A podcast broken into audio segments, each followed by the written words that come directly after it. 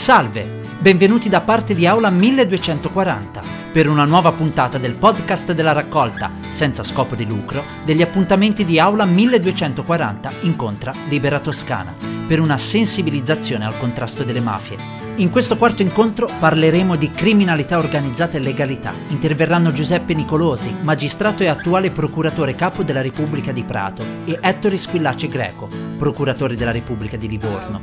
Modera Francesca Barbara Ortalizio. Buon ascolto.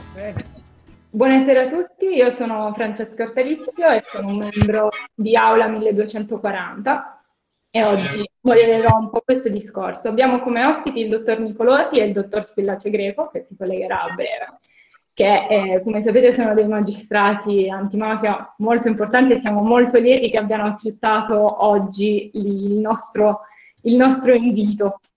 Anche perché sappiamo sono giorni abbastanza coincitati, in questo periodo ci sono un paio di novità di cui spero approfondiremo anche nel seguito della discussione. Questo progetto fra Aula 1240 e Libera, per chi ci ha seguito, questo è il nostro quarto incontro, fa parte del progetto REACT finanziato dalla Regione Toscana nell'ambito della legge regionale 1199 per la promozione della cultura della legalità.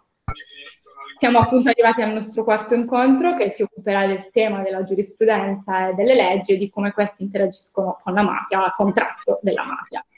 Darei la parola un secondo al referente regionale eh, Andrea Bigalli che ci voleva fare un saluto e ringraziamo per la partecipazione.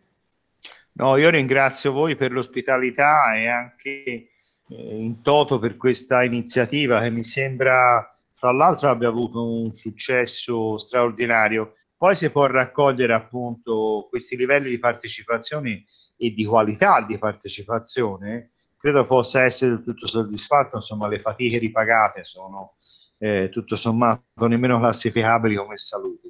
No, eh, spero non considerate un'intrusione, ma non potevo veramente esimermi da fare un passaggio ufficiale anche nei confronti eh, delle due persone che intervengono stasera, che oltre che essere appunto, come già ricordato, dei magistrati validi con una storia anche estremamente significativa. Poi sono due veramente due carissimi amici. E parlando di Giuseppe Nicolosi, bisogna ricordare un, un pezzo di storia estremamente importante della storia della magistratura fiorentina, perché Nicolosi è stato uno dei collaboratori più stretti di un grande procuratore di Firenze, Gabriele Calazzi, il quale ha, ha avuto il grande merito di non lasciarsi alimentare certe polveri sul processo, la strage dei Georgofili. Se poi a lui interessa, vi dirà qualche cosa al riguardo, però insomma, ecco, tutti noi dobbiamo essergli estremamente grato e per circostanze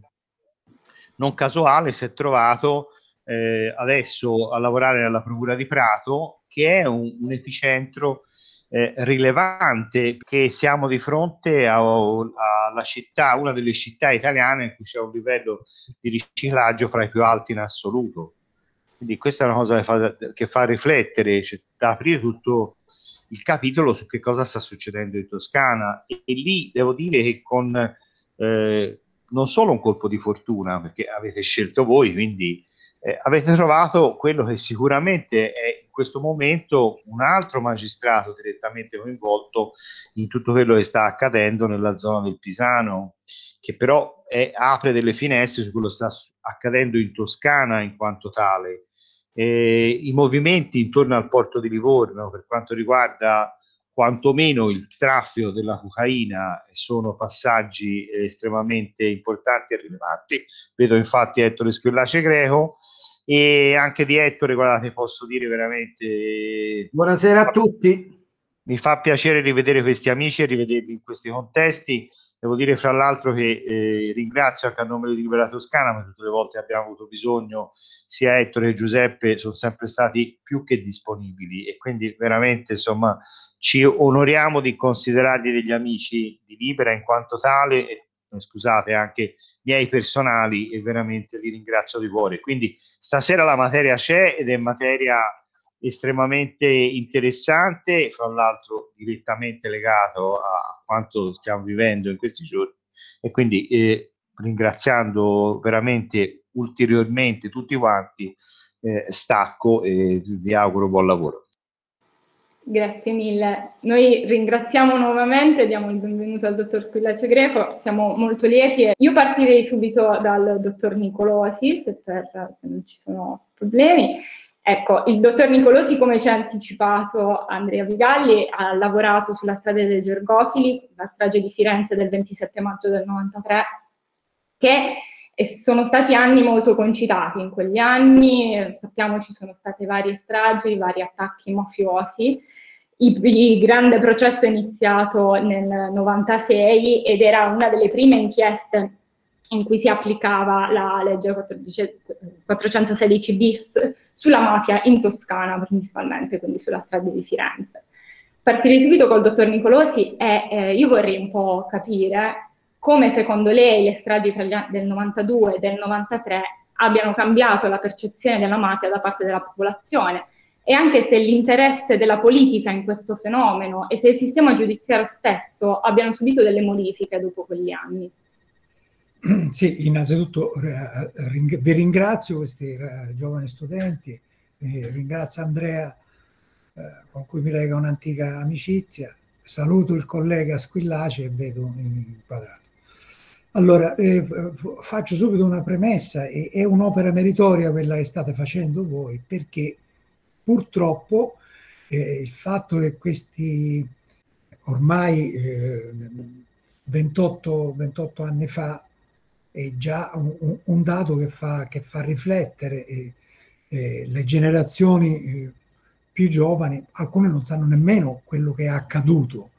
Non dico sulle stragi siciliane di Falcone e Borsellino, magari se ne parla molto di più per, le, per i personaggi, per, per, questi straordinari magistrati che hanno insegnato tanto, ma gli attentati in continente del 93-94 sono un po', non dico passati nell'oblio, ma mh, insomma bisogna farci de, delle riflessioni molto, molto attente.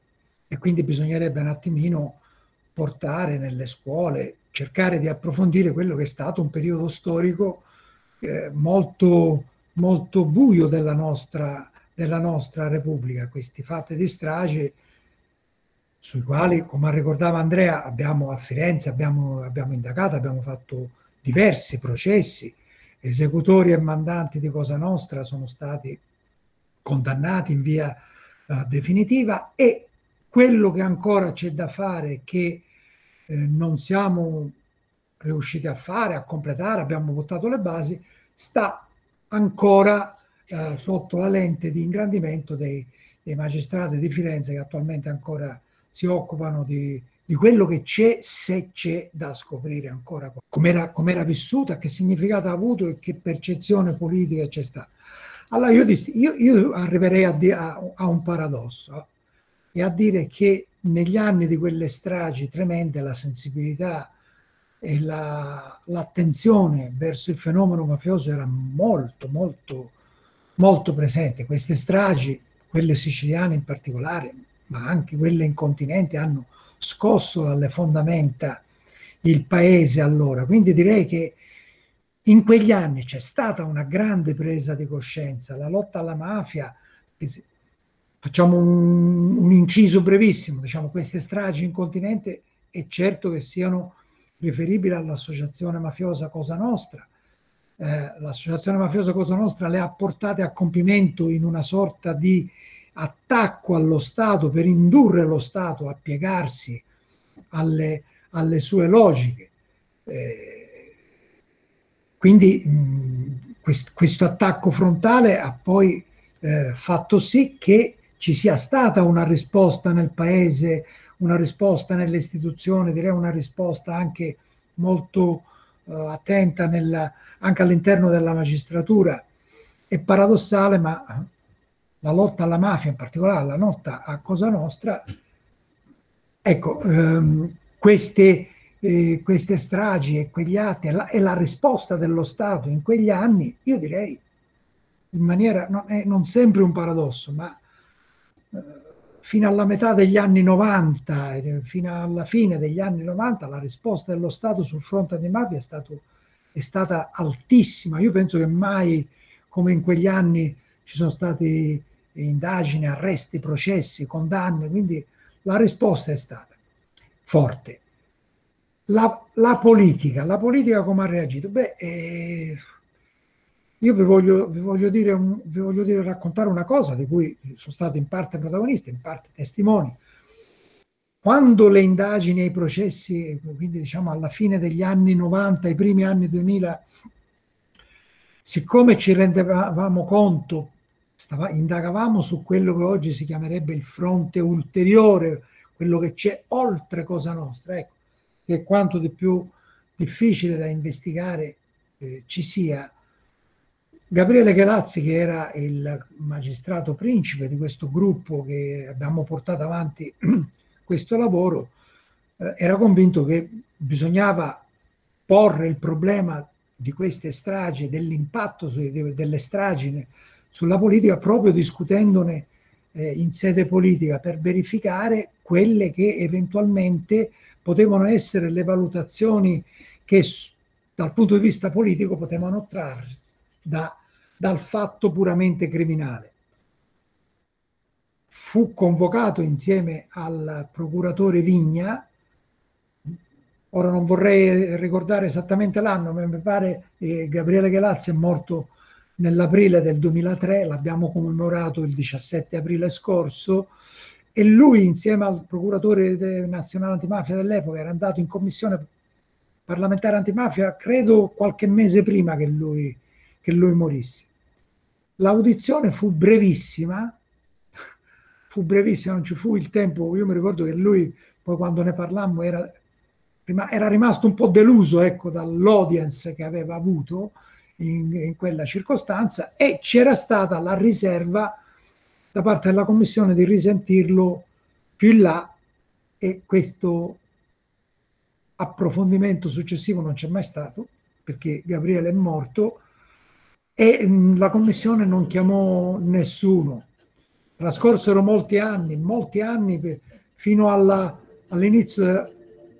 Ecco, c'è stato poi, siamo stati poi insieme a ai magistrati successivamente dei fatti. Nel 2009 siamo stati convocati poi alla Commissione antimafia a distanza di molti anni, quindi diciamo l'approccio che c'è stato è stato sempre, direi, la politica, queste stragi l'ha viste sempre un, un po' così, ecco, le ha accolte a distanza, non, non si è calato, non ha fatto una riflessione, secondo me, profonda profonda su, su, quello che è stato quel periodo, quel periodo storico. Eh. Grazie mille, dottor Nicolo. Farei parlare il dottor Spillace Greco e poi chi avesse delle domande vediamo tutti alla fine. Allora, eh, leggendo un po' anche la sua storia, lui è il mh, mm, procuratore capo della Repubblica, Livorno, de, della Repubblica a Livorno, è stato anche direttore distrettuale antimafia a Firenze e ha lavorato presso il distretto antimafia della Procura di Reggio Calabria. Anche lei, al momento sappiamo vari fatti di cronaca e poi sarebbe interessante discuterle anche più avanti se qualcuno dovesse avere delle domande, però diciamo quello, la domanda che avrei da porle io è proprio solitamente la Toscana non è considerata una, una terra di mafia, è, è, fuori solitamente dalle cronache mafiose, però sappiamo appunto che c'è, anche come dimostra la sede dei Gergofili, e vorrei capire in cosa si differenzia il modo di agire della mafia in Toscana rispetto magari al modus operandi nel sud Italia, che è più famoso anche in realtà in questo periodo si sente anche molto parlare della mafia nel nord più produttivo. Buonasera a tutti, anche io do un saluto particolare al mio amico e collega Beppe Nicolosi, un saluto particolare ad Andrea e a tutti. Eh, bella domanda la sua e credo anche molto attuale per quello che si legge in questi giorni sui giornali. Il problema delle mafie nelle regioni come la Toscana, nelle regioni del, del centro-nord. Eh, noi non riusciamo a liberarci, e quando dico noi intendo noi che viviamo in Toscana, noi che siamo italiani, noi che viviamo in Europa, che quella narrazione delle nostre mafie storiche come dei gruppi criminali che operano quasi esclusivamente e in realtà una rappresentazione che è ormai ampiamente superata, è superata proprio dalla storia, è superata dai fatti. Cioè, noi parliamo oggi di globalizzazione, di internazionalizzazione dell'economia. Le nostre mafie storiche, e in particolare Cosa Nostra e l'Andrangheta, si erano internazionalizzate molto prima anche delle stesse strutture e della stessa economia. Ora, tanto per inseguire anche io per un attimo i ricordi, quando lavoravo in Calabria e seguivo il maxi processo all'andrangheta, vi parlo del 1996, 97, 98, siamo a 25-30 anni fa. Avevamo già e da tempo registrato la presenza di mafiosi, di indranghetisti in Francia, in Spagna. Eh, ci sono, c'erano e ci sono tuttora gruppi ndranghetistici che partivano e sono partiti come gruppo da una piccola cittadina calabrese che si chiama Siderno e che si sono espansi negli Stati Uniti, in Canada. C'erano killer che partivano dalla Calabria e eseguivano omicidi in, in Canada. Cosa voglio dire? Che se noi facciamo riferimento alle case madri e ai luoghi in cui le nostre mafie storiche riescono a esercitare un forte condizionamento sul territorio, allora sicuramente quello del, eh, del nostro mezzogiorno è ancora un territorio fortemente problematico. Ma se noi ci riferiamo alle attività delle nostre mafie storiche come attività di messa a frutto dei profitti illeciti, allora il, eh, la limitazione geografica non ha più senso. La pre- presenza delle nostre mafie noi l'abbiamo avvertita appunto nel periodo delle stragi con l'andrangheta nel periodo della guerra di Ndrangheta a Reggio Calabria, dove addirittura si sparavano con i bazooka. Dopodiché ci sono lunghi periodi, ci sono stati, ci sono tuttora, lunghi periodi di silenzio, perché poi si mettono a frutto i profitti e quando si mettono a frutto i profitti, il problema non riguarda più solo la Calabria, la Sicilia, la Campania, riguarda, come ci stiamo accorgendo ormai da molti anni a questa parte, anche le regioni del centro-nord e riguarda un po' tutto il, eh, l'ambito, non, quantomeno l'ambito europeo. Io insisto molto su questa storia dell'ambito europeo perché dovremmo dal punto di vista anche politico cominciare a prendere coscienza di un fatto. Noi non riusciremo a eh, dare un colpo decisivo alle nostre mafie storiche se non riusciremo a colpirle nei profitti e nei patrimoni e non riusciremo a fare questo se non convinceremo i nostri partner europei che quello delle mafie è ora un problema europeo e un problema anche loro. Ed allora, se è un problema europeo, è un problema, a maggior ragione, è un problema delle nostre regioni che sono eh, storicamente non eh, eh, regioni nelle quali si sono stabilizzate le nostre mafie. La Toscana direi che nelle regioni di centro-nord probabilmente è quella messa meglio, però l'errore, ed è, credo che sia una questione quasi a livello subliminale, noi facciamo gli incontri, facciamo le riunioni come per esempio quello di stasera. Parliamo di mafie, l'andrangheta, la camorra, troviamo, magari abbiamo testimonianze significative come quella di Beppe Nicolosi poc'anzi. Poi però si chiude il collegamento, ce ne andiamo a casa. I morti ammazzati noi non li abbiamo visti per strada, salvo appunto delle situazioni di eccezionale tragicità, quale appunto quella della strage di Via dei Georgofili. E quindi non vediamo neanche, o raramente vediamo i negozi, le auto che saltano in aria. Quindi continuiamo ad avere a livello subliminale la percezione che alla fine questo problema delle mafie, delle mafie del, è una questione che sì, è bene, è importante parlare, ma insomma, via, non, non esageriamo, è comunque un problema di qualcun altro.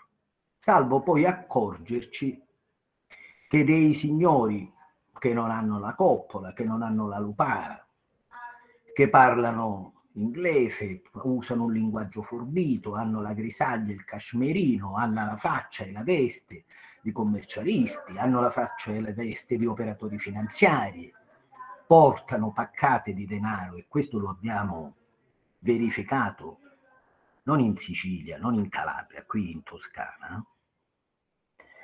E quel denaro, soprattutto in situazioni estremamente difficili, quale per esempio è quella nella quale ci troviamo ora con questa eh, terribile congiuntura economica dovuta alla pandemia, guardate, i soldi, i soldi veramente non puzzano. E se si è in difficoltà la tentazione è fortissima. Quando poi l'impresa, la, si trova ad essere partecipata dal mafioso e si accorge di cosa ciò significhi, è ormai troppo tardi. Noi abbiamo un, questo problema che è assolutamente comprensibile, che è assolutamente fisiologico. Io non sono eh, un amante delle enfatizzazioni.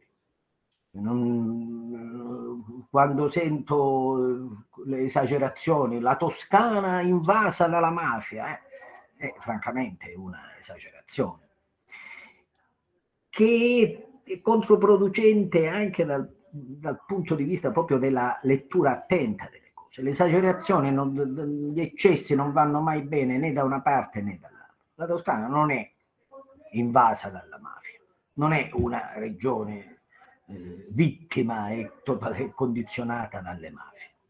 È una regione che è all'attenzione di nuclei di mafiosi perché è una terra comunque ricca, è una terra comunque economicamente solida ed è un luogo dove conviene reinvestire i proventi illeciti delle, delle mafie. Di questo noi, eh, lo dico in punta di voce, credetemi, senza alcuna presunzione, credo che dovremmo avere e acquisire una diversa consapevolezza. Mi fermo qui, se non la faccio troppo lunga, magari se ci sono delle domande poi dopo. Grazie mille, dottor Stillace. Noi lasciamo ora spazio alle domande, potete prenotarvi alzando la mano e eh, vi do la parola. Se eh, nessuno ha qualche eh, domanda ora, in realtà eh, io ne avrei, ne avrei, qualcuna per entrambi, in realtà. Eh, per il dottor... Ah, oh, ok, abbiamo già la prima domanda. Novella Nuti può aprire il microfono? Sì, sì eh, buonasera, grazie, grazie per l'evento. Eh, allora, proprio alla luce sia degli ultimi eventi anche avvenuti in Toscana, eh, mi chiedevo, eh, proprio anche mossa poi dalle ultime riflessioni che ha fatto il, um, dottor Squillace, eh, mi chiedevo appunto noi come cittadini e come anche talvolta anche nei nostri lavori, eccetera, come possiamo avere la percezione che siamo davanti ad eventi mafiosi. Pongo due esempi che mi vengono ora spontanei. Uno, ehm, c'è per legge ora il documento sulla trasparenza dell'anticorruzione in tutti gli enti pubblici. In questi viene sempre riportato che i vertici dirigenziali dovrebbero effettuare un turnover a garanzia proprio della, della, di non essere eh, anche eh, soggetti a corruzione. questa cosa avviene poco, sinceramente, negli enti pubblici. E l'altra è davanti ehm, a questi capitali liberi che hanno a disposizione eh, le varie mafie, in questo momento nel territorio anche toscano, a Firenze soprattutto, i vari locali, attività commerciali in crisi, in ginocchio, che sono disposte a ven- svendersi proprio. E a chi si svendono? A chi ha la liquidità. Come possiamo, ecco, qui che invece siamo in ambito anche privatistico, avere questa attenzione e percezione? Grazie. Potete riaprire il microfono chi fra i nostri due ospiti vuole rispondere oppure ecco se vogliamo raccogliere qualche domanda come facciamo battuta e risposta. Io lascio volentieri la risposta a Beppe o vuoi che faccio io Beppe? Vai vai vai Beppe vai. Deve riaprire il microfono dottor Nicolesi.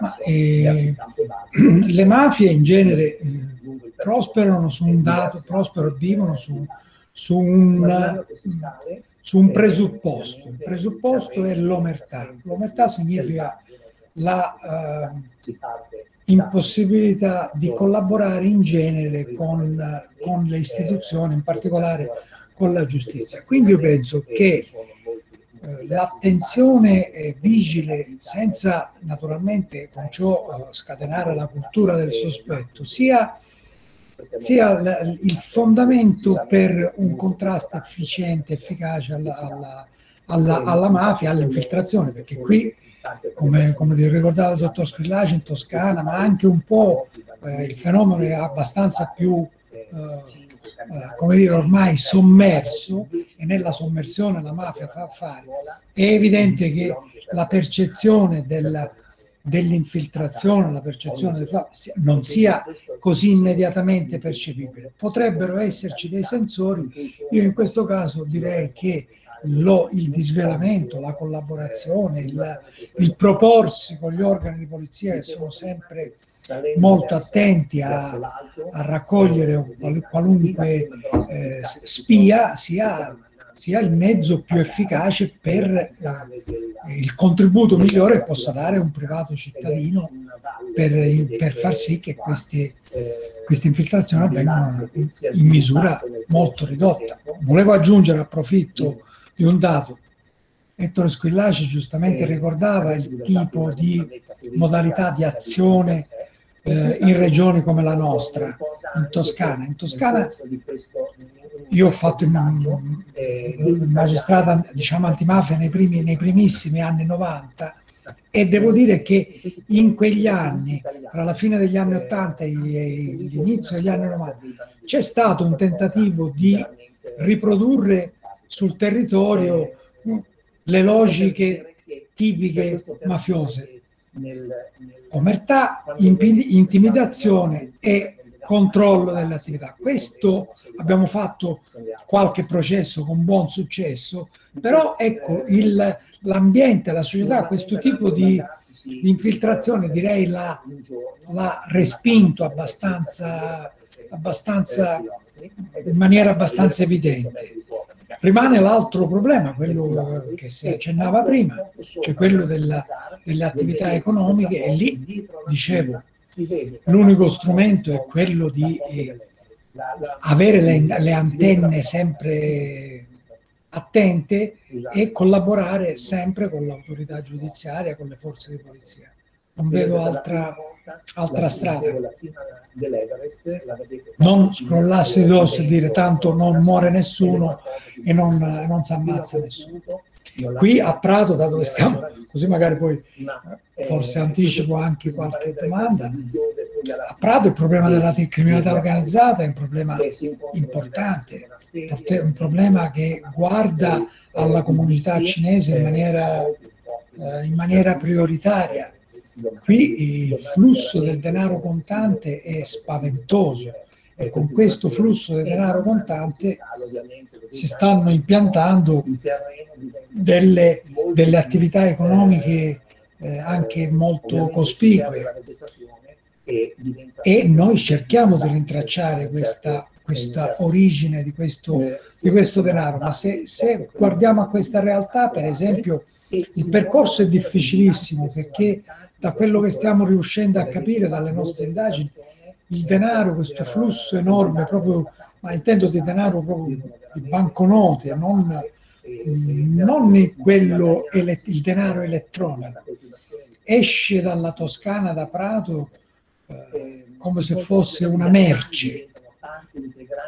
Transita per alcuni paesi europei, i quali hanno un sistema bancario più elastico, meno attento del nostro, e da lì questo denaro va a finire in Cina, da dove poi rientra nella forma elettronica. E noi non sappiamo quando arriva un grossissimo investimento dalla Cina, noi non abbiamo alcuno strumento per capire l'origine di questo denaro, magari è lo stesso denaro che è fuoriuscito con quel sistema che vi dicevo da Prato. Quindi le forme sono molteplici, i sensori diversi, con in più diciamo, la, la, la, la peculiarità che il, l'economia, chiamiamola illegale eh, cinese, ruota molto nel suo grosso all'interno della stessa comunità, all'interno della quale c'è una grande, c'è una grande omertà. Quindi anche eh, procedimenti che hanno, sono state fatte ora dalla direzione antimafia di Firenze, eccetera, eh, scontano un po' questa chiusura del mondo cinese al, all'esterno della, della, comunità, perché il rapporto con, con, l'economia diversa ce l'hanno con i proprietari degli immobili e quello è facile verificarlo questo rapporto, poi tutto il resto avviene avviene in, in forme di, di, di, rapporto economico illegale, in contanti, elusione totale contributiva, eh, elusione del, di, qualunque, di qualunque naturalmente forma di contribuzione fiscale e questo fa sì che diventa un'economia che è estremamente competitiva perché il costo del lavoro, del denaro e quant'altro è estremamente ridotto e competitivo. Quindi i problemi sono molteplici. Io per ora mi fermerei qui. La ringrazio. Tocca a me? Sì, se vuole aggiungere qualcosa. Uh, ma quando parlava Beppe prima pensavo che in effetti ha perfettamente ragione. Guardate, oggi come oggi i soldi contanti ce l'hanno i mafiosi e i cinesi se c'è bisogno di contanti e nella economia legale c'è bisogno di contanti. Perché io so, se sono un imprenditore che lavora in un certo modo e probabilmente talvolta posso anche essere costretto a lavorare in un certo modo, se devo fare del nero o se devo pagare al nero, ho bisogno di contanti e spesso ho bisogno di qualcuno che mi faccia da cartiera per la falsa fatturazione e i contanti oggi ce l'hanno i cinesi e i mafiosi. Detto questo, la domanda era che fare come noi cittadini? Rispondo in estrema sintesi. Secondo me, e sono interconnesse le cose, non si può fare altro che fare rete e fare politica. Rete nel senso che occorre organizzarsi, ma anche culturalmente, per offrire anche concretamente un supporto a chi può avere un contatto, a chi può avere una difficoltà che può essere spia di contatto mafioso, che non significa ovviamente, come giustamente non mi ricordo qualcuno, non so se Andrea o Beppe diceva prima, che non significa esagerare e denunciare qualsiasi cosa. E fare questo significa anche fare politica, cioè significa mettere all'ordine del giorno o fare in modo che sia messa all'ordine del giorno della politica. Quando parlo di politica io il termine politica lo uso sempre in senso positivo, perché per me fare politica e politica sono una accezione positiva. hm? è la cosa più eh, nobile che si possa fare, se viene fatta in un certo modo ovviamente. eh? Allora, significa avere la capacità e impegnarsi per mettere, eh, per riuscire a far sì che venga messo, che diventi all'ordine del giorno della politica eh, questa regione in tutte le sue articolazioni e in tutte le sue espressioni, una diversa percezione del rischio e dei pericoli. Cosa voglio dire? Va bene fare, lavorare, discutere, fare il convegno, ma non può bastare quello. Qualcuno di voi prima faceva riferimento alla corruzione. C'è un'intima connessione in concreto poi nelle cose tra il fenomeno corruzione e il fenomeno mafioso ma non è per fare di tutto l'erba un fascio, è per il semplice motivo che i mafiosi al sud fanno le estorsioni, qui non le possono fare come vengono fatte. E quindi i soldi li usano per corrompere. Questo ovviamente non significa che arriva il mafioso da Palermo e versa mazzette al politico eh, toscano, a questo, a quello. No, questo non, non sto dicendo questo, sto dicendo che uno dei rischi in generale nelle regioni del, dell'area di centro-nord di questo paese, il meccanismo è ovviamente preferito, il, meccanismo preferito dalle, dalle mafie è quello della corruzione, piuttosto che dell'atto eclatante, dell'atto estorsivo, della bomba che attira l'attenzione. Queste sono le, le, le, le le idee che mi vengono da, da eh, che mi verrebbe, che, che farei io da, da, da, da cittadino. Certamente sappiamo che la mafia ora agisce in una maniera un po' diversa rispetto agli anni 90. Abbiamo... Posso fare una domanda? Certamente. Vado. Grazie. Eh, credo che era il dottor Squillace, che greco, che ha parlato della mafia o criminalità organizzata diffusa in Europa, in paesi dell'Unione Europea.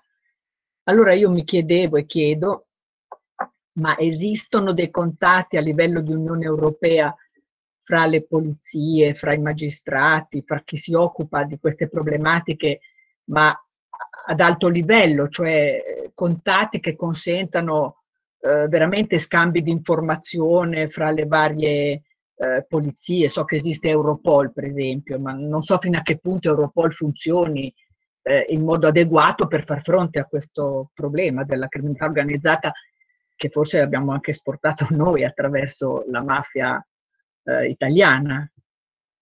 Grazie, era una domanda che volevo fare per sapere se a livello europeo si fa qualcosa. Vado io? chi vuole. Sì, si fa qualcosa. Se prima facevamo riferimento agli anni 90, anche da questo punto di vista abbiamo fatto dei grossi passi avanti.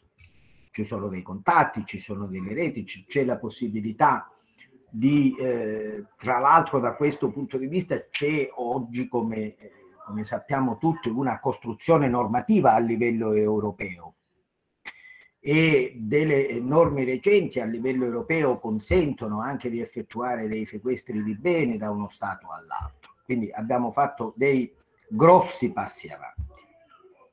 Però non bastano. Non bastano perché a livello europeo la percezione della pericolosità delle nostre mafie storiche o non c'è o poiché non è così eh, eh, incidente eh, sulla economia degli altri paesi e eh, come dire non è all'ordine del giorno dell'agenda politica, mettiamola così. Nel, quando noi mandiamo delle segnalazioni, chiediamo di fare delle indagini in una determinata eh, direzione, a volte ci riusciamo. Io per esempio eh, non più tardi di un mese fa sono stato particolarmente fortunato e mi è capitato in un'indagine di riuscire a sequestrare, fermo restando che poi bisognerà fare il processo, magari la presunzione di, di, di, di innocenza non va mai dimenticata, però sono riuscito a sequestrare 5 milioni di euro che erano depositati in una banca del Liechtenstein. Ma mi dichiaro fortunato, cioè nel senso che vi è stata una coincidenza positiva. Altre volte mi è capitato in altri paesi europei, anche ben più importanti del Liechtenstein, di provare ad avere delle risposte, di provare a fare de- degli accertamenti, a fare dei controlli e eh, di non avere avuto le risposte eh, adeguate. Sul piano politico, per quanto è nella, nelle nostre possibilità, dovremmo riuscire a livello di eh, rapporti internazionali, a livello europeo, di far passare questa idea. Molti passi avanti, ripeto, li abbiamo fatti rispetto al passato, li stiamo facendo, sta nascendo un'idea, si va facendo strada un'idea di rete giudiziaria europea, ora verrà istituito il procuratore europeo sul quale peraltro ho qualche perplessità come eh, meccanismo di attuazione, ma insomma scenderei nel tecnicismo che sarebbe, che sarebbe inevitabilmente noioso. Ma insomma dobbiamo cercare di fare dei significativi passi avanti. Grazie mille. Se il dottor Nicolosi vuole aggiungere qualcosa, se no c'è anche una, una deve riaprire il microfono, dottor Nicolosi, perché lo chiudiamo sempre. Per, no, per non disturbare, ma poi mi dimentico di riacere. No, no, dottor Squillaci ha detto, ha detto, ha detto tutto. Eh, questa collaborazione eh, a livello europeo viene attuata e naturalmente si potrebbe fare ancora di più. Il problema nostro, eh, dico nostro in questo momento pratesio, è che naturalmente non esiste alcun tipo assoluto di collaborazione con le autorità cinesi. Noi qui abbiamo eh, dei muri di gomma. Io, io, ho trascorso questi anni a litigare, a litigare in maniera eh, plateale con con l'unica realtà che vediamo qui a Prato, in Toscana, cioè il consoli con cui eh, ho cercato di instaurare un dialogo, ma diciamo che nella migliore de- delle ipotesi sono dei muri di gomma. Quindi poco fa facevo l'esempio del denaro che come materiale esce dalla, uh, dalla Toscana, da Prato, va a finire in Cina, perché sappiamo che lì va a finire, da noi rientra dalla Cina materiale, ehm, diciamo denaro elettronico, arrivano i bonifici, arrivano grossi investimenti, ma siamo paralizzati, non, non abbiamo nessuna forma di, di, contatto, di controllo. Quindi sotto questo aspetto eh, disco, ci sarebbe tanto da fare. Mi ricordo governo, uno dei governi precedenti aveva intavolato una via della per cercare di stabilire un contatto economico, eccetera, con, di migliorare queste relazioni, ma a questo livello non, non è stato fatto niente, ecco, e niente viene fatto. Grazie mille. Ci sono altre due domande, una di Domenico Perugini, che può aprire il microfono. La corda anche per sicurezza, perché dovesse uno cadere... Eh, eh, ho i due magistrati mi sentite sì? E ora io sto facendo una tesi sulle misure di prevenzione patrimoniale, patrimoniali, quindi avrei mille domande, però eh, essenzialmente ne vorrei fare due, diciamo, molto brevi. Eh, uno, come si pongono, come si pone la giurisprudenza, diciamo, voi che siete appunto esponenti della giurisprudenza, della magistratura, nei confronti di tutta quella dottrina che, diciamo, costantemente cerca di ehm, inquadrare le misure di prevenzione eh, come appunto sanzionatorie e non, e non, di prevenzione appunto con tutti i problemi che poi ne, ne conseguono. E l'altra quali sono appunto magari i principali problemi applicativi che riscontrate ancora tutt'oggi, appunto, perché una cosa è leggere libri, appunto, una cosa è parlare direttamente con, con, chi, con chi da quei giorni, diciamo, eh, del, del, della, del, diciamo del, um, del, decreto legislativo 159-2011, insomma, del codice antimafia. Ecco. Grazie. Se vogliamo possiamo prendere anche già la domanda di Enzo Chioioni, così poi possono rispondere entrambi. Vi chiedo scusa un attimo, io non ho sentito uh, la prima parte della domanda.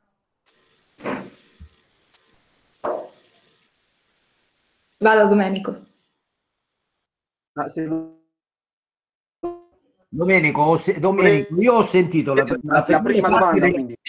Allora, io ho sentito la seconda parte della domanda o la seconda domanda che è quella sulle difficoltà applicative sul piano concreto del decreto antimafia. Non ho sentito la prima. La prima è come vi ponete appunto voi appunto che siete esponenti diciamo della giurisprudenza nei confronti di tutta diciamo, quella dottrina che costantemente cerca di inquadrare le misure di prevenzione patrimoniali personali insomma come sanzionatorie invece che di prevenzione di fatto con tutti i problemi appunto che ne scaturiscono ecco.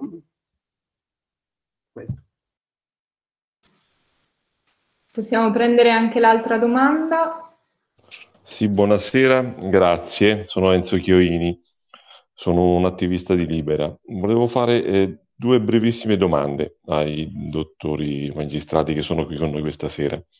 La prima, che tipo di rapporti stabiliscono, ovviamente dal vostro punto di osservazione, stabiliscono le mafie varie quando operano in Toscana con, diciamo così, la criminalità locale? Se esistono questi rapporti e di che, di che tipo sono, eh, anche criminalità non solo italiana?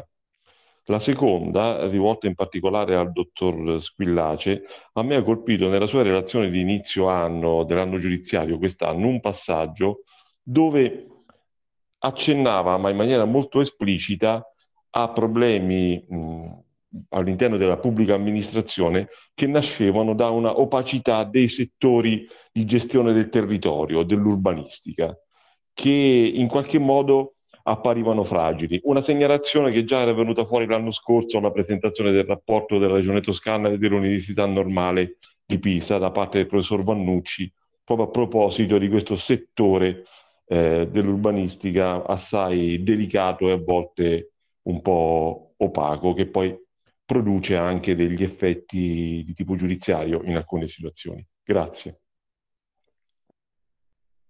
Grazie mille. Credo che il dottor Nicolosi abbia qualche problema con la telecamera. Se vuole può spegnerla, se no possiamo anche rispondere tranquillamente. A chi tocca? E come volete. Vedo che... Ah, Giuseppe se n'è andato, quindi... ha spento la telecamera perché credo che avesse qualche problema. Può andare. Sono oscurato, ma ci sono, Ettore. Eh, sì, sì. Vai. Chi va? Vado io? Vai, vai, vai. Allora, Domenico, guarda, io come... Per rispondere alla tua domanda, devo dirti in tutta onestà che io mi sono laureato facendo una tesi in diritto penale e la mia tesi in diritto penale era la seguente, incostituzionalità delle misure di prevenzione ante delictum. Quindi probabilmente Devo però dire che continuo a mantenere l'idea che gran parte delle misure di prevenzione, ora dico per, eh, non so se tutti gli ascoltatori siano laureati o laureandi in giurisprudenza, eh, sono le, eh, delle misure che vengono adottate senza un regolare processo con delle prove vere e proprie, ma sulla base di sintomi di pericolosità che vengono valutate dal, dal, giudice e a prescindere dalla commissione di un reato, quindi una persona viene sottoposta a misure di prevenzione in gener- generalmente per come, per come si comporta, a prescindere da uno specifico reato. Continuo ad avere molte perplessità sulla compatibilità costituzionale del sistema di eh, prevenzione personale ehm, ma invece devo dire che nel corso del tempo, forse l'esperienza, forse forse l'età, chi lo sa. Si dice che mano a mano che passano gli anni si diventa più conservatori, non lo so, può darsi che sia questo. Ho cambiato idea per quanto riguarda le misure di prevenzione patrimoniale, anzi sono convinto che il vero, uno dei modi per aggredire efficacemente le nostre mafie sia proprio quello di usare, sia pure con il rispetto pieno di tutte le garanzie previste dalla legge, le eh, misure patrimoniali. Chi delinque, mafiosi o non mafiosi, lo fa per il denaro. Se noi gli togliamo il denaro e se noi li aggrediamo sul denaro, gli facciamo il... Eh, maggior male possibile, ecco, per metterla, per metterla in eh, questo modo. Um, hanno una natura sanzionatoria, hanno sicuramente di fatto una natura sanzionatoria le misure di eh, prevenzione eh, patrimoniale. Eh, questo però non significa, ma qui il discorso mi porterebbe eh, lontano, Domenico, tu capisci, ne possiamo anche discutere, ma eh, forse in un'altra occasione, questo non significa però che bisogna eh, arrivare alle conseguenze cui arriva certa parte della dottrina che nel sistema delle misure di prevenzione debba comunque essere applicato tutto il eh, meccanismo di garanzie che è previsto nel processo penale, perché, perché non è così, perché dobbiamo, la, la legge è quella che è, i meccanismi e gli strumenti sono quelli che sono e le misure di prevenzione sono comunque delle misure amministrative. Le difficoltà di applicare in concreto il decreto legislativo 159-2001. Ma io francamente non ho rilevato delle particolari difficoltà ad applicarlo, nel senso che eh, sicuramente eh, a livello eh, c'è qui in Toscana una minore esperienza qua rispetto alle regioni del sud dove le misure di prevenzione venivano e le misure di prevenzione patrimoniale venivano applicate molto già da molti anni, già molti anni fa, però direi che abbiamo una buona efficienza sia dal punto di vista della polizia giudiziaria sia dal punto di vista delle strutture giurisdizionali, cioè i nostri giudici se proponiamo una misura di prevenzione patrimoniale fatta bene, eh, sono in, in, grado di valutarlo. Se c'è un minimo deficit, quello secondo me è sul piano del, dell'esperienza, anche qui si può migliorare, però direi tutto sommato che il giudizio possa essere sicuramente positivo sul piano complessivo. L'altra domanda, ci sono i rapporti tra la criminalità autoctona e le nostre mafie. Per quello che io ho eh, rilevato, nella stragrande maggioranza dei casi si crea inevitabilmente un rapporto di subordinazione. Nella, nella delinquenza eh, i meccanismi sono quelli della forza, quelli della violenza e eh, camorristi, indranghetisti, mafiosi sono sicuramente più forti dei, criminali toscani, per cui nella maggior parte dei casi si creano dei meccanismi di, eh, di subordinazione. Eh, molte volte vengono utilizzati i criminali eh, toscani, i delinquenti toscani, perché servono a una determinata operazione, molte altre volte, soprattutto quando si tratta di del traffico di droga sono dei gruppi che si rivolgono a chi ha il monopolio e la gestione del traffico di droga e quindi in questo periodo prevalentemente o ai calabresi e ora anche agli, agli albanesi. Il riferimento, il riferimento all'urbanistica e alla opacità. Um, questo riferimento è mh, dovuto a parte qualche chiacchiera che abbiamo fatto con Alberto Vannucci, è dovuto alla eh, quello che ho potuto osservare eh, facendo il eh, procuratore a Livorno, perché quando lavoravo a Firenze mi occupavo di altre cose. Il, eh, devo dire che c'è una... Vedete, la normativa urbanistica è estremamente complessa ed è estremamente farraginosa. Eh, c'è secondo me un eccesso di burocrazia. Se io devo aprire una finestra, devo fare 150.000 domande e non so quanti moduli devo, come diceva Benigni, arripianare, eh? ecco, non so quanti moduli devo compilare, e io cittadino inevitabilmente finisco per essere in mano a eh, una certa categoria di tecnici che hanno una tentazione fortissima perché si rendono conto che una serie di intraprese anche economicamente significative, perché io ho fatto l'esempio della finestra, ma posso essere un imprenditore che deve costruire un albergo, oppure che nel centro di Firenze deve eh, ristrutturare un immobile per cambiargli destinazione e farne, che so, un B&B. E allora lì la tentazione è fortissima. Vi faccio un esempio.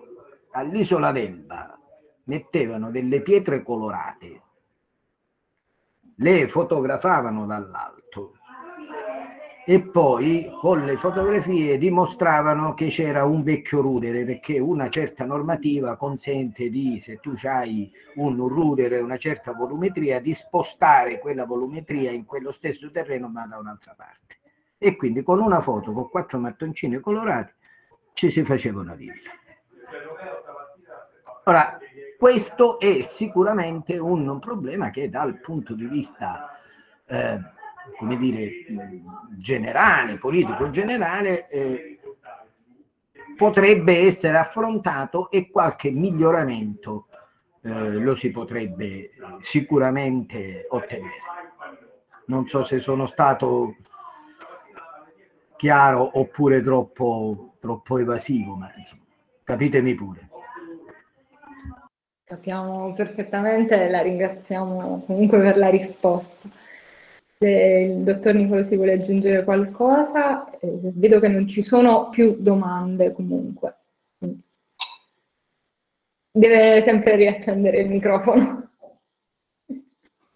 Vi ringrazio perché ci avete dato l'opportunità di stare a contatto con i giovani, gli universitari, insomma, è, è, un mondo che non ha bisogno di, è più sensibile di tutti e questo incontro uh, lo, lo, dimostra. Ecco a me sembra che il fatto stesso di eh, esserci in questo momento è la miglior risposta per tenere alta l'attenzione nei confronti di, questo, di questi fenomeni, perché ormai si parlava anche delle relazioni fra, fra mafie e gruppi locali, ormai eh, diciamo, le strutture criminali sono molto, molto complesse, sono sono anche di etnie diverse per quanto riguarda il settore del traffico degli stupefacenti, per quanto riguarda il settore eh, dei, dei, reati informatici.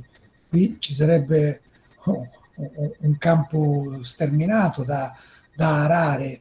Eh, quindi voglio dire, il, il fatto di eh, essere presente su questi argomenti secondo me è il miglior modo per dare il proprio il proprio contributo. Ripeto, le mafie, perlomeno quelle tradizionali, quelle che abbiamo conosciuto, basano eh, la loro sopravvivenza su un fattore essenzialmente culturale. L'omertà è, la, è il presupposto per ogni, per ogni ulteriore a, a, a iniziativa criminale. Omertà, violenza. Qui la violenza non viene esercitata in maniera esplicita diretta per le ragioni che abbiamo detto, per il tipo di attività criminale che oggi vengono svolte. Quindi io direi che questo che noi stiamo facendo oggi andrebbe replicato, andrebbe eh, come, come, dire, fatto oggetto di una, di una sistematicità che può, partendo anche dal basso, dalla, dagli ambienti universitari, studenteschi, eh, fornisca diciamo, quella linfa eh, essenziale per questa presa di coscienza. Più si è coscienti, meno le mafie allineano, questo è, è indubbio.